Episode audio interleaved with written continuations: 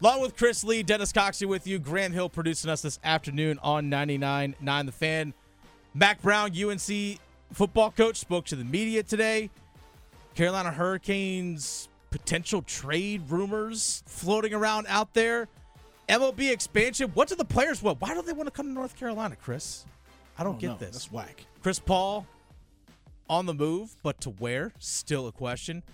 But one thing that we do know is, as we get to number five, we know that Wake Forest, that's right, Rake, rake Forest. us. Wake Forest, one win away from actually reaching the finals of the College World Series, Chris. 3-2 comeback win over LSU yesterday. They were down 3 they were down 2 nothing in the top of the third inning. They scored 2 in the bottom of the 6th, 1 in the bottom of the 8th, close it out in the top of the ninth. Boom. Back-to-back comeback wins in Omaha. Here's the thing I love about this. One, It's North Carolina. it's a North Carolina team. Mm-hmm.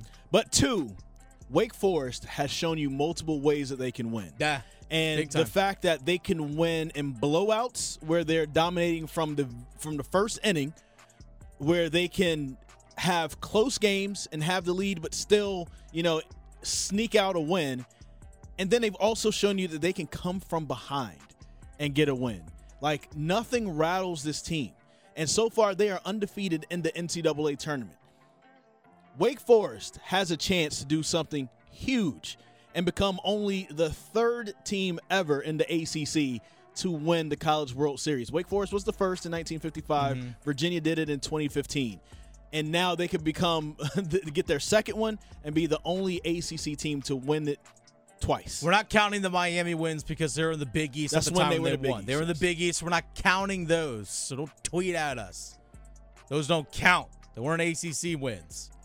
But nevertheless, like you mentioned, Chris, the ability to win multiple ways. They're showing the depth of their pitching staff, especially their starting pitching, Chris. But just these clutch moments, right?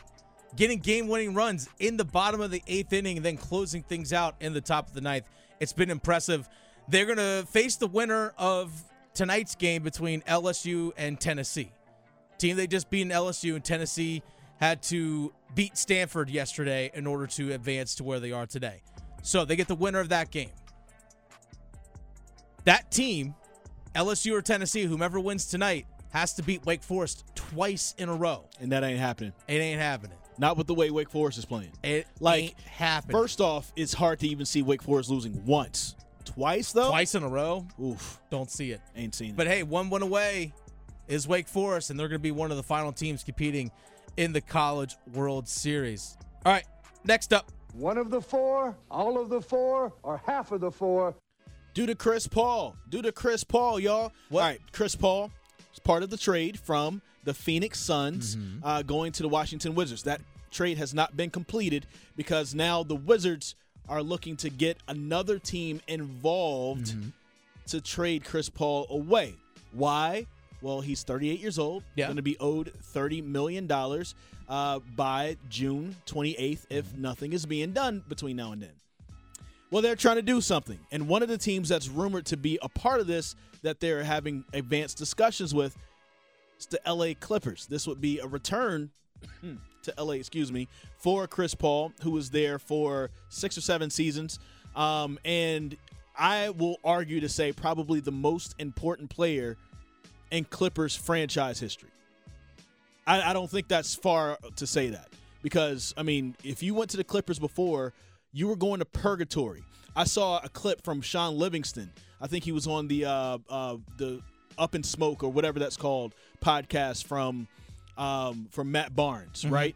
And he was talking about back in the day, the Clippers didn't even have when he was drafted to the Clippers. Shaun Livingston, um, they didn't even have their own facility for them to practice at. They practiced at a uh, a local school in L.A. that was close to the hood, and one of their uh, teammates when he was there got his car jacked Really? in the parking lot. So they had to play uh, or practice, excuse me, with the door open so they could watch their cars in the back while they were getting ready for NBA games. That's probably one of the reasons why the Clippers weren't any good. yeah. Because you couldn't even focus. And they didn't take showers at the facility because you also share the, the locker room with uh, uh, like a community college football team that was also there at the same time, right? Yeah. So the Clippers have been purgatory. And then once they got Chris Paul, they started moving further in the right direction. And uh, Chris Paul, of course, led those teams to the playoffs. They didn't win any NBA championships. They ran into a team called the Warriors. Who were pretty good. They're, they're, they were pretty good if you look into it. Um, but chance for Chris Paul to potentially go back, probably as a backup, but at least his expertise and his basketball knowledge uh, is something that the Clippers, I'm sure, would absolutely love to have back in their fold. during his six years from the 2011-2012 season from tw- to, to 2016-2017 those six seasons from age 26 through age 31 he averaged 18.8 points per game and 9.8 assists per game as well along with about four rebounds as well so some of his best years overall in terms of stat wise are right there in la uh, that story you telling about the practice facility kind of reminds me of what the Carolina Hurricanes used to have way back in the day. So I remember Shane Willis told us this story. When the Carolina Hurricanes used to practice at the the Iceplex, mm-hmm. which is right here off Capitol Boulevard, it's where I play hockey. That place, it's an Olympic-sized rink. You play in an NHL-sized rink. An Olympic-sized rink, for those who don't know, is 15 feet wider than an NHL rink. You have to skate a lot further. Yeah. It sucks. I like playing on smaller rinks. It's much easier. It's much better. But the shower facility, they have some small locker rooms where people can dress down uh, next to the rink. Well, for the players, for the Hurricanes, when they got done with practice, had to go down in those showers between or after practice to take a shower after practice.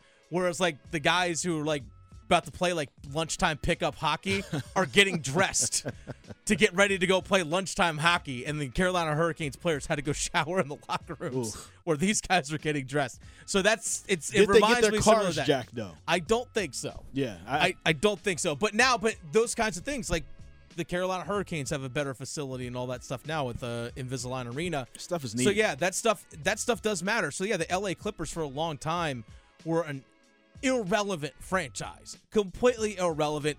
Teams or people would buy Clippers season tickets so they could watch the Lakers when the Lakers were the road team because you couldn't get Lakers tickets. because you couldn't get Lakers tickets. Exactly.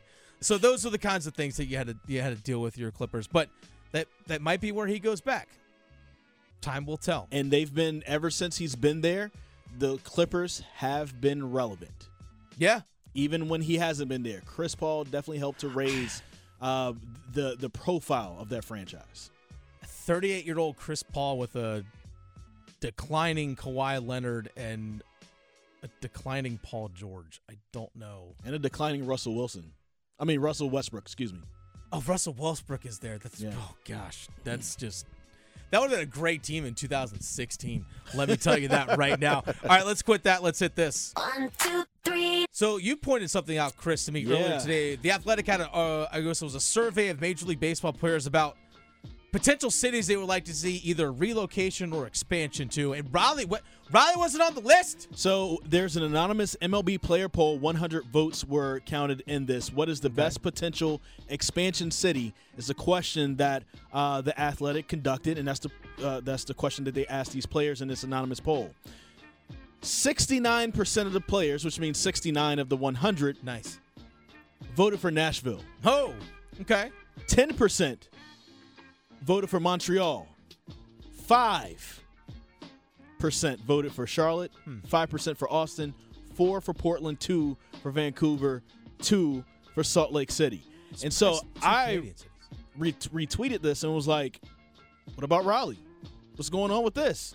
And um, it's definitely been uh, some people have been talking about that in my mentions. Of course, uh, the guy who runs MLB Raleigh has been in there giving facts about why he thinks Raleigh is is one of the best markets for it.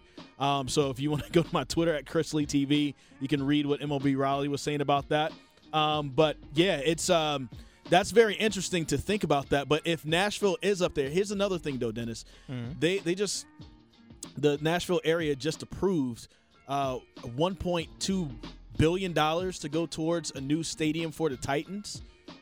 Is that area going to be able to handle another one to two billion dollars of public money for another stadium Hmm. to be built for an MLB expansion team?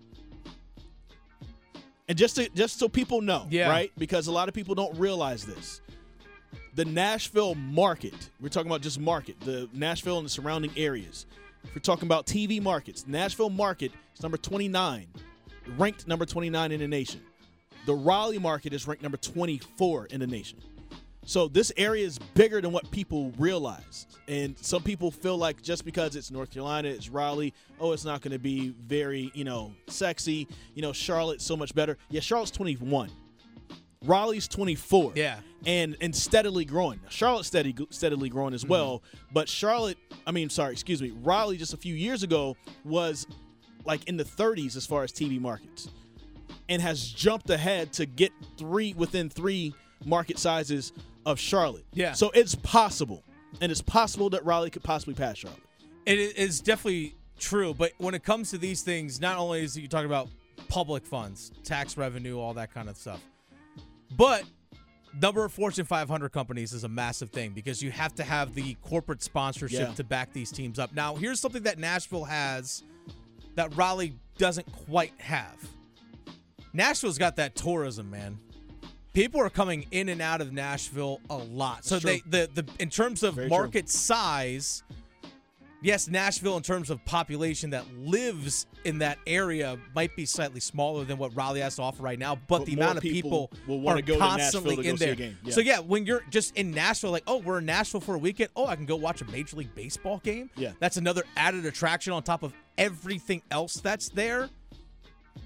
That's the reason why I can see Nashville for sure. Here's and I'm, I'm not arguing against Nashville at all, but Yeah. I'm just wondering why, you know, Raleigh isn't being considered or or Charlotte isn't getting more love in Mm-hmm. this because I think North Carolina would be able to um, support an MLB team very much so. I mean, uh, this place is growing between Raleigh and Charlotte, always on top 10 lists of fastest growing cities or different things when it comes down to uh, bigger populations and Yeah. Uh, companies moving there. Charlotte and Raleigh always making top 10s, along with Orlando, Florida, Tampa, Florida, Miami, Florida. So you need to think about those these two markets as potential landing spots. You brought up the Fortune 500 companies. We have uh, Apple that's coming here. Yeah. Google's going to be expanding. VinFast uh, that's coming to Chatham County, um, where they're making their electric vehicles. Uh, you're going to have a Toyota plant, not here in, in the Triangle area, but it's going to be closer towards the Triad area in Randolph County, Yeah. which, you know, take Highway 64. That's a nice out, just maybe an hour or less drive to get over here. So um, I, I- I think that definitely in a few years, maybe not right now, maybe not as we, where we stand in 2023. Give it three, four, five years. Raleigh may be able to handle a big time MLB team. I, I don't see it happening in the next 10, It may not, but I'm saying it'll be able to. for sure. It'll be able to handle it. Next up, And I don't even care who number two is. speaking of pro teams here in the state of North Carolina, Chris, Yeah. Carolina Hurricanes might be wheeling and dealing here soon. Yeah, the Carolina Hurricanes. Um, we were reading uh, an, an article here. Yes, and- Greg and- Wyshynski of ESPN put out some potential big time scenarios that could happen in regards to the offseason here in the NHL, including some big big name players that might be on the move, including a couple of high high end goaltenders. Juuse Saros of Nashville, who's been a Vezina Trophy finalist. I think he may actually won it, might win it this year. Uh, I can't remember off the top of my head, but he's been a Vezina Trophy finalist. And Connor Hellebuyck, one of the top goaltenders in the NHL as well, currently plays for the Winnipeg Jets. Hellebuyck's in the final year of his contract. He's 30 years old. Probably going to want a long term extension.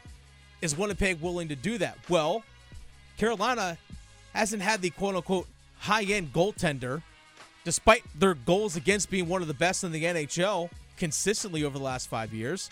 Do they go make a play for a high end goaltender to pair with Pyotr Kochetkov? And that's something that I think would be uh, very beneficial for the Carolina Hurricanes if they were to end up doing that. And I know that they're going to fill in some holes. There's different things you, different holes you got to fill in uh, outside of goalie. But if the team was the exact same, if you have this exact same team come back next year, but somebody like a Hellebuyck, somebody like a Juuse Saros, you don't think that's a Stanley Cup winning team? Potentially. especially especially if, if health is is you know uh, on the up and up, and and you have that brick wall that's right there in front of the goal. If the if the Hurricanes had a brick wall against the uh, Florida Panthers, we're probably talking about a very very different series. I also say if they had a high end goal scorer, you're also looking at It's a very very, very, different series. true. This is something that Carolina lacks is a is a is goal scorer. Something Don Waddell it did say in his in his press conference at the end of the season that they want to look to get a little heavier up front as well. They want some bigger bodies that can be in front of the net and play into the corners as well. So that's something that I'd say was probably more of a priority is the goal scoring. Because like I said, even with guys like Freddie Andersen played great this playoffs, but with him, Raanta, Alex Nedeljkovic, Petr Mrazek, Curtis McElhinney, Al- yeah, Alex Nedeljkovic, like all those guys, James Reimer have played, along with Pyotr Kochetkov, have played significant number of games and goal for the last five seasons for the Carolina Hurricanes. A significant number of games. But it's all about the defense in front that makes the difference. They make those, they can make above average goaltending look great. Yeah, But yeah, imagine if you had that top end guy. But maybe they don't need that top end guy. I think they still need to find a guy who could be a high end scorer. But Canes you- haven't had a 100 point scorer since 05 06 season when that was Eric Staal. but you know what though? Like you said, maybe they don't need it, but Be like, nice. like the Phoenix Suns, they didn't need extra scoring. They went out and got Bradley Beal anyway. Sometimes you may not need something, but if that's the one thing that's going to take you over the top, and Well- and the number you want to make sure you hit this window to get Yeah. get yourself a championship. I mean, the window is always closing. Yeah. Windows, windows- right now for Carolina. Always closing. Windows right now for now Canes. it's now they have they have some time. I don't think they have to do it this upcoming season, mm. but within the next couple seasons, two or three seasons, you got to get it done. They have a lot of guys. Seven of their forwards and two of their defensemen right now. Actually, three defensemen are in the final year of their contracts. So yeah, now might be the window Yeah. to do it. All right, let's get to our top story.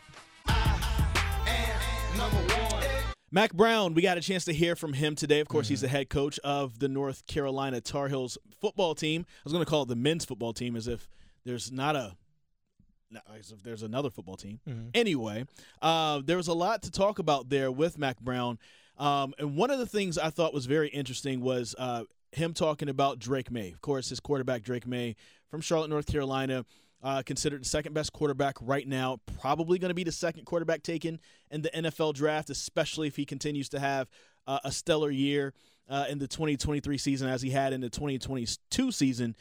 After that stellar year in 2022, lots of teams, according to Mack Brown, were hitting up Drake Maye. Yeah.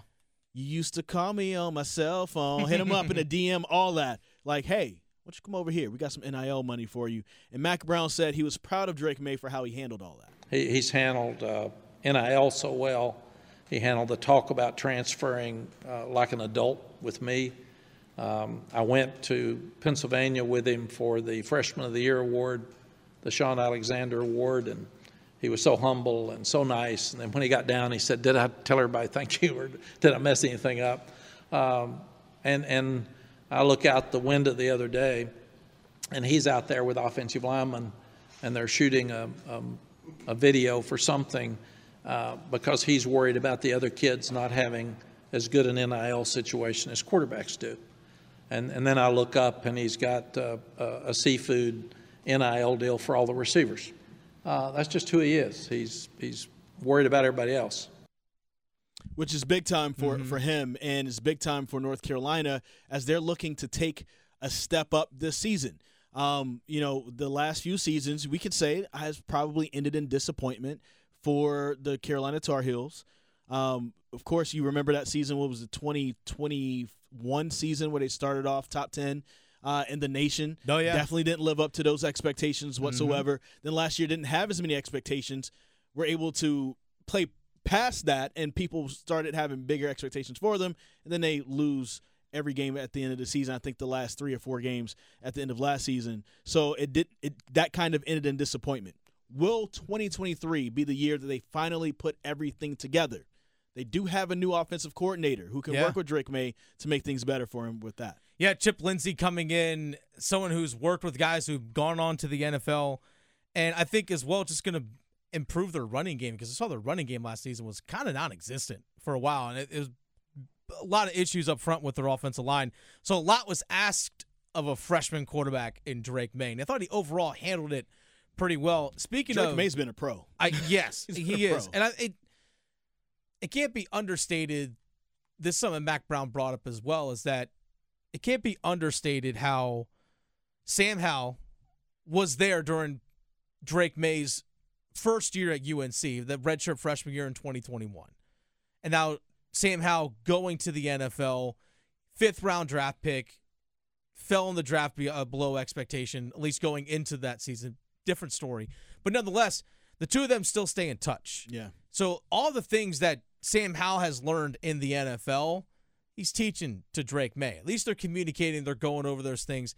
He's like, hey, you know what? Here's something that now I know in the NFL that I wish I knew when I was in your shoes as a third year guy in Yeah. college. I can tell you these things, not just what's happening on the field, but how to handle some things off the field as well. So that relationship between the two of those, it's an it's intangible, but it definitely is significant. You know what I think is interesting too. Uh, one of the things that Mack Brown said, and he's he's an older guy, uh, but he said today also, like, I'm not going anywhere.